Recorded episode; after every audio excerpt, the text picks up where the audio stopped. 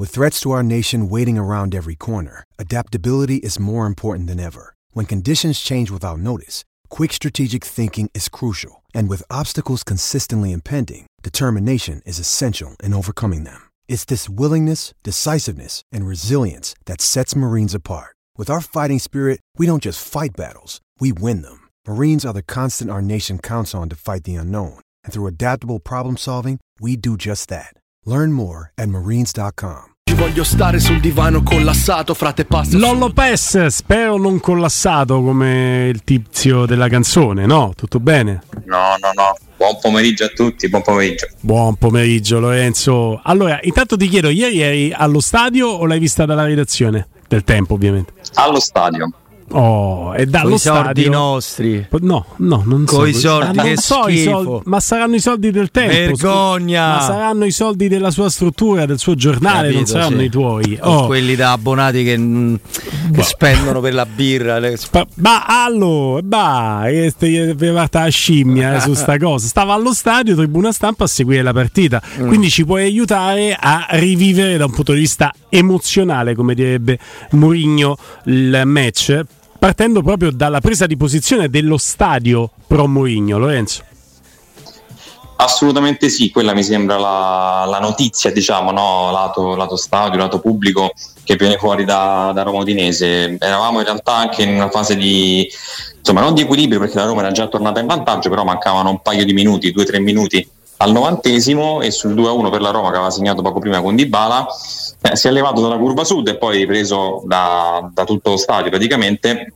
Un coro per José Mourinho. Già nel primo tempo devo dire che qualcosina era uscito fuori e soprattutto all'annuncio delle formazioni che era un qualcosa che nelle ultime settimane si era un pochettino perso mentre invece fino all'anno scorso c'era quando poi comincia ad annunciare lo speaker la panchina, chiaramente poi si arriva al tecnico, comincia quello di attesa e ieri insomma l'abbiamo, l'abbiamo risentito come non si sentiva da un po' di tempo più forte rispetto a prima, però soprattutto ecco quello che emerge è quello che dici tu giustamente Guglielmo, una, una presa di posizione di fatto no?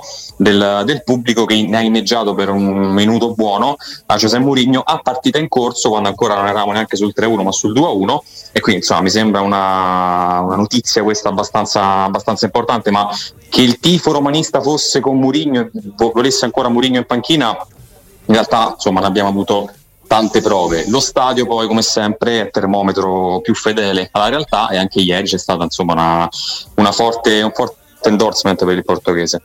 Però, dato che eh, Lolo raccontiamo di un trend che nelle ultime sette giornate chiama soltanto un punto meno di Juve Inter, cioè nelle ultime sette giornate la Roma è terza in classifica, poi ovvio che questo ciclo di partite mostruoso, comprensivo anche delle vacanze vir- virtuali no, per i calciatori di Natale, sarà la vera risposta a cosa potrà ambire la squadra.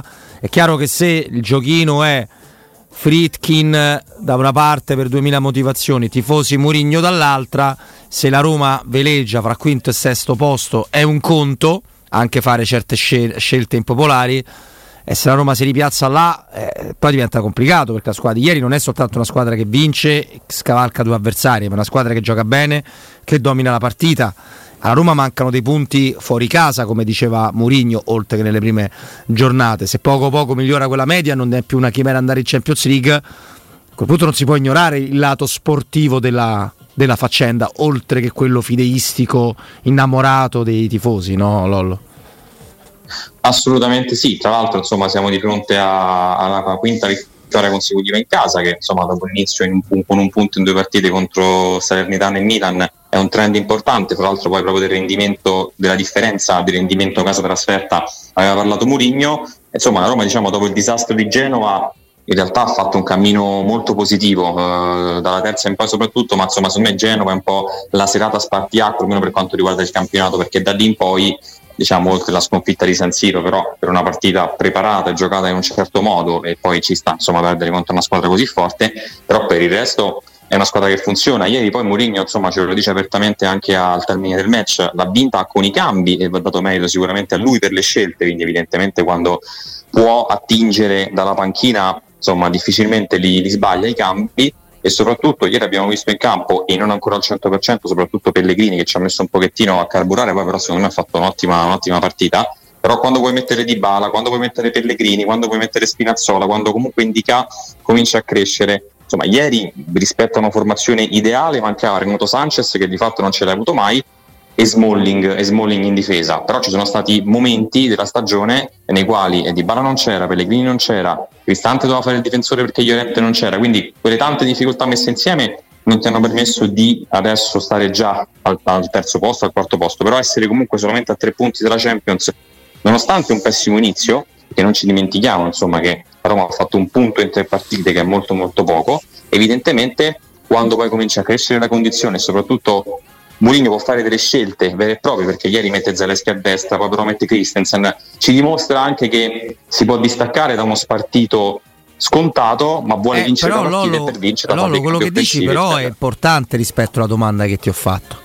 Perché se è così, Mourinho dimostra sul campo se la mia rosa non è di gente sfasciata, io in Champions League ce vado.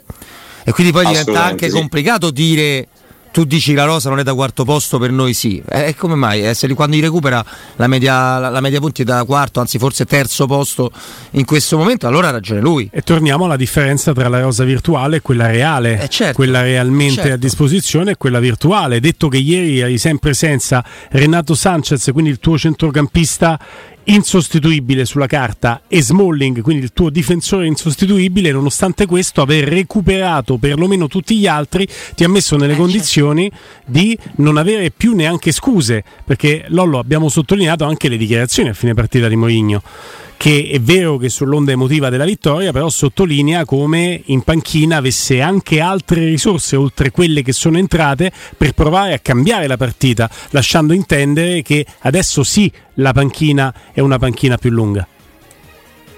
Sì, per esempio ieri resta, resta 90 minuti seduto Belotti e comunque soprattutto a inizio campionato ci ha dimostrato che i problemi della scorsa stagione probabilmente sono superati, resta in panchina War che tra i centrocampisti comunque è una scelta di qualità che puoi sempre, che puoi sempre inserire, Eh, sono dati importanti questi. Mourinho lo, lo dice veramente dall'inizio di, di questa stagione ed è un discorso che abbiamo già affrontato in, in diverse occasioni, ma è davvero forte la differenza tra una Roma che può esistere e quella che abbiamo visto ieri, che comunque non è non tocca la perfezione perché Smalling e Sanchez, Guglielmo giustamente diceva, eh, sono, sarebbero inamovibili, no? perché Smalling lo, lo conosciamo molto bene, ma anche Sanchez al 100% della condizione gioca nel centrocampo a tre. Ma nonostante questo, nonostante un Pellegrini per esempio che avesse penso, 60 minuti nelle gambe, ne aveva fatti 62-63, è proprio la differenza forte che c'è e quindi è chiaro che se poi ti giri e non vedi soltanto uh, Celic, il secondo portiere, Pagano, Pisilli e Belotti, ma vedi Zaleschi, El Sharawi, Azmoun, Awar, Belotti e comincia a diventare una scelta, una scelta differente. Purtroppo oggi, quindi lunedì post Roma Udinese, possiamo parlare di cinque cambi azzeccati, di risorsa dalla panchina, di Roma che ha una rosa profonda e importante.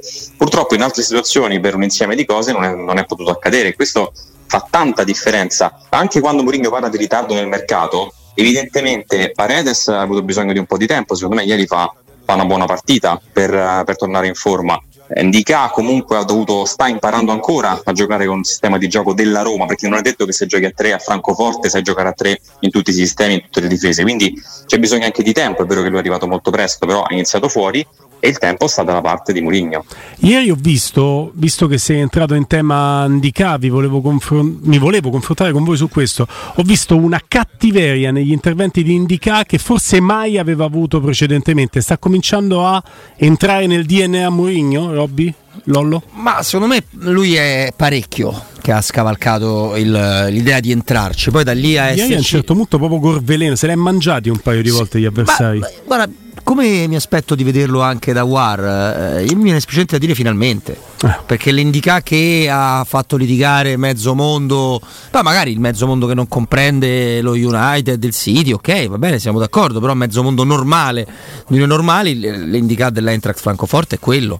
Così come ti dico e ti ribadisco, mi aspetto di che Mourinho trovi una soluzione anche per quando non avrà Lorenzo Pellegrini per poter puntare su Awar che, che faccia quello che fa Lorenzo Pellegrini quando sta bene. Allora, War con Robby e poi sulla coppia, eh, quindi quello che ha dato Ndika e quello che potrebbe dare a War con eh, Lorenzo, così rimaniamo in ordine. Robby, però prendo la palla al balzo per chiederti di Awar, il cioccolatino arriva da parte di Mourinho, perché nel sottolineare che ce l'aveva come risorsa in panchina significa non averlo accannato No. come avevo ipotizzato io, ma anzi tenere lì vivo il suo nome. Vabbè, ma io una, una cosa che apprezzo di, eh, di te è che tu quando la Roma perde diventi da Cavaliere Jedi diventi un po' un sit e i sit vivono di assoluti. Quindi a te l'amore per la Roma l'odio nei confronti del destino cinico e baro ti porta ad avere delle valutazioni molto severe. A volte sono un po' esatto. eh, la Roma deve recuperare Aguara perché è un giocatore che costa tanto ma soprattutto perché è un giocatore forte. È chiaro che ha le ruote sgonfie, secondo me più a livello mentale, perché lui comunque pure se non giocando sempre nella Roma, lui con la sua nazionale giocava sempre, invece ha, ha giocato molto poco anche nell'ultima, mm. nell'ultima sosta delle nazionali, però per cui la risposta è, è sì. E, e, vado pure oltre, per me le prime due maglie che dà per giovedì, sperando che l'atteggiamento, perché tanto quello fa vincere o perdere partite in una rosa, sono Belotti e Aguar, per me. Mm. Bella chiamata questa e può essere una buona occasione per mettersi in luce perché non solo serve vincere, ma serve anche fare tanti gol. Poi se non mi convinci non mi frega niente, fai tanti gol brutti, tutti brutti, tutti sì, chi sì. stinchi e cose, i colpi di panza dei belotti, però devi, devi fare tanti. Senza convincere devi fare tanti gol però. Partita brutta, sporca, con, con tanti gol. Lollo.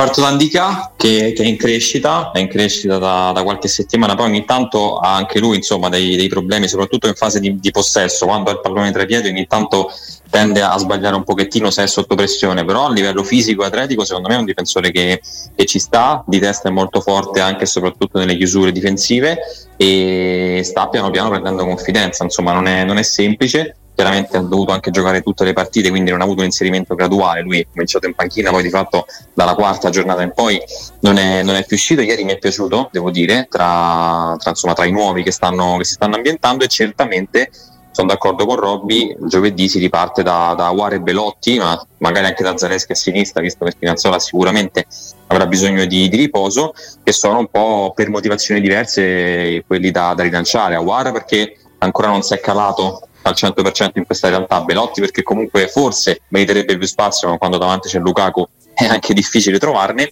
E Zaleschi che ieri entra secondo me anche bene è un ragazzo che comunque in questa stagione è un po', un po', all'esame nel senso che ha fatto un inserimento ottimo nella seconda parte del primo anno di Mourinho male malissimo l'anno scorso e vediamo insomma se riesce un po' a ritrovarsi. Però mi sembrano tre elementi da, da rilanciare. Chiaramente la gara di Ginevra può essere importante per loro, ma deve essere importante soprattutto per la Roma. Io penso che Mourinho farà delle scelte non totalmente di turnover, nel senso che metterà in campo quelli di cui comunque si fida, anche se mm. delle seconde linee. Ecco, ha aggiunto Zaleschi al novero dei giocatori che stavamo nominando rispetto agli altri, non è una new entry di questa stagione, rispetto ovviamente a Andica e a War, però ha ragione eh, Lorenzo Pes nel metterlo nel novero dei giocatori che eh, devono dare una risposta. E allora ti chiedo, Robby, se sia pure per uno spezzone di partita, però quello determinante se ti ha convinto Zaleschi prima da esterno, eh, quindi, quindi, quinto di fascia, poi quando è entrato Christensen c'era da difendere il vantaggio da mezzala. Non lo so, come atteggiamento lo vedo molto Meno scarico, almeno questa era la sensazione che avevo e questo è già un buon segnale perché siete che comunque sta intravedendo no, la, la, fine di una crisi tecnica durata davvero tecnica durata davvero davvero tanto. Il problema è che mi sembra se so, estremizzo perché non, non, può essere considerato esterno anche se lì l'abbiamo eh, visto più volte a me sembra che quando c'è con la testa con le intenzioni la, la Roma quando pesca il Sharawi pesca sempre bene ecco mh, gli altri uh, messieranti delle fasce sarà perché siamo abituati male, sarò collettivare ti rispondo parzialmente sì, per un fatto di atteggiamento. Mm. Ma non, non, lo so, non lo so perché forse lui si è presentato talmente bene l'anno della conference che determinava sempre, sempre. giocate difficili, dribbling, aperture di campo che, che, mi aspetto di più da lui, mi aspetto di più di lui. Mentre da Christensen mi aspetto che diventi esattamente quello che è ma più puntuale, più preciso, più affidabile, ma di questo giocatore qua e da lui è, ed è un volerli bene secondo me perché vuol dire ha delle aspettative più alte lui mi aspetto di più molto di più gol a parte subito in cui personalmente avevo avvisato una mancata diagonale sanguinosa per gli effetti che ti ha procurato no? su eh, Tovenne che guarda caso va a segnare il suo secondo gol con la maglia dell'Udinese in Italia proprio con eh, la Roma già che non è il primo però insomma non è esattamente un abitué del gol poi di testa non so quanti ne abbia segnato segnati in eh, carriera, ma levando l'episodio perché per esempio Mirko Bussi ha un po' scagionato no, da colpe così tranchant eh, Spinazzola, chiedo però un vostro giudizio sulla prova di eh, Spinazzola perché a me ha fortemente deluso, non ha mai superato l'uomo, aveva un giocatore di gamba davanti a sé e questo gli ha dato delle difficoltà perché con la tecnica e solo con la tecnica non è riuscito ad avere la meglio, non è stato quasi mai pericoloso. Ma questa è la mia disamina, volevo sapere quella di Lorenzo e quella di Robby. Vai Rollo. A me ha deluso anche a me, diciamo che nel primo tempo era quello deputato a spingere perché Kassab ha fatto più una partita difensiva, quindi chiaramente se un esterno eh, resta più basso inevitabilmente l'altro deve spingere un po' di più, però Spinazzola ormai nell'uno contro uno ha bisogno o del campo davanti per potersi un po' allungare il pallone, ma nel saltare l'uomo adesso fa, fa un pochino più difficoltà rispetto a qualche mese fa. Sul gol per me comunque qualcosina di suo c'è, nel senso che alla fine se non va a coprire indicato deve andare lui su, su Toven. Sbaglia anche un pallone prima che pareggia l'Udinese molto pericoloso che, che manda in porta loro. E male, male da un po' di tempo in realtà Spinazzola, forse ha fatto bene il primo tempo nel derby, però diciamo che me personalmente in questa stagione non ha, non ha convinto, continua a non convincere. Chiaramente riprendo anche il discorso sul Sharawi che si sta confermando risorsa preziosa, è veramente un dodicesimo di, di, qualità, soprattutto quando devi vincere le partite, perché è uno che puoi mettere sia dietro la punta e sia proprio sulla fascia a fare il quinto, ed è uno che, che ha qualità e che utilizzato così, quindi quando non deve fare 3-4 partite consecutive da 90 minuti che non le ha probabilmente nelle gambe, ma utilizzato col contagocce diventa veramente letale e lo sta dimostrando. Però ecco, quando hai quell'alternativa, allora Spinazzola giustamente esce al sessantesimo, perché secondo me fa, fa pochino ieri.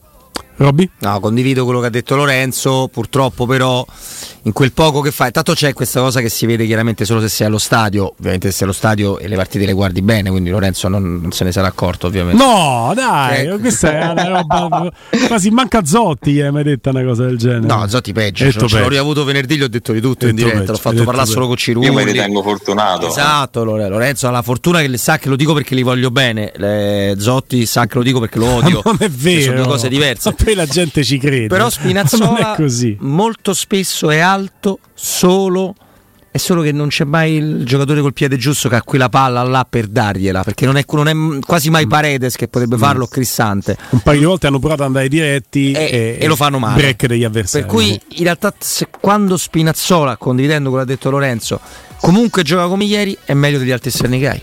Quindi tu mi stai dicendo che se avessimo avuto il 10 ancora in campo, Spinazzola sarebbe stato molto più determinante. Eh, quello di cui la moglie ex ha parlato adesso. Quello. Ah, beh, tanti, no, per favore. Tanti, però quel tipo di, di giocata, per esempio, sarebbe nelle corde di Dybala, che però lo cerca di rado. Perché non, non va a cercare. Eh, no, però l'esempio lì. che ti ho fatto io è Spinazzola molto aperto a sinistra, molto alto. Eh, ma Dybala così fa la punta. Ma la palla molto bassa quindi mm. non c'è mai Di Bala che ce l'ha per poterlo pensare. E poi se Di Bala è così basso per andare a cercare Spinazzola Vabbè, che è così alto. Ternano. No, così basso ah, in campo. campo okay. Così basso in campo da cercare con una sventagliata in profondità Spinazzola che è così alto, ma poi chi l'attacca alla porta? Eh Perché no, Di certo. Bala è quello che deve andare a attaccare la porta Ecco, mi direte che due o tre sponde perfette Lukaku per Spinazzola le ha fatte e lui lì non ha mai fatto superiorità numerica, quello no. è un errore grave da parte. No. anche la palla che gli dà Di Bala in area di rigore, eh? La palla che dà di Bayern lo mette davanti al portiere mm. è vero, mm, mm. È eh, però Spinazzola Spinazzola purtroppo è cioè, rispetto ad altri come dice no, il mister di esterni Collino, al tiro da 0-0 andiamo a fare gol andiamo a fare gol quando i bambini si perdono no no ma lui beh, per esempio Di Marco è uno che quando ha l'occasione il gol lo fa eh, quindi anche un quinto certo. può avere con continuità il gol eh, nei piedi. Teo Hernandez, per quanto poi nella partita, lo commentavo off the record con Robby, nella partita con la Fiorentina, invece che il gol a tu per tu col portiere, cerca il rigore alzando il piede destro indietro, correndo per farsi toccare dal difendente, quindi guadagnandosi il rigore che ovviamente c'è perché il contatto c'è, ma quel contatto lo cerca proprio Teo Hernandez, invece di cercare il gol, cerca il contatto. Questa è un po' la mentalità del, del giocatore che a me non piacerà mai. che in Francia detestano, eh. eh è molto criticato. In Francia detestano i giocatori che fanno queste cose. Ah, non, non lo sopporto proprio. Eh, però, insomma, i gol nei piedi ce l'ha Teo Hernandez, i Candelà, insomma era un terzino, un quinto quando facevi giocare a quinto che, che aveva gol nei piedi, purtroppo non tutti ce l'hanno, noi la Roma ha due esterni titolari, Spinazzola e Karsdorp, che hanno il tiro da 0-0. Ce ne siamo accorti al derby che tre occasioni ha avuto Karsdorp, tre volte Beh, è andato. no? per cui la carriera di Spinazzola diventa quella di esterno, perché lui nasce trequartista, ma insegnava mai. mai eh, manco per le mani. Grazie Lorenzo Pes. Ciao Lollo. Grazie a voi, a domani.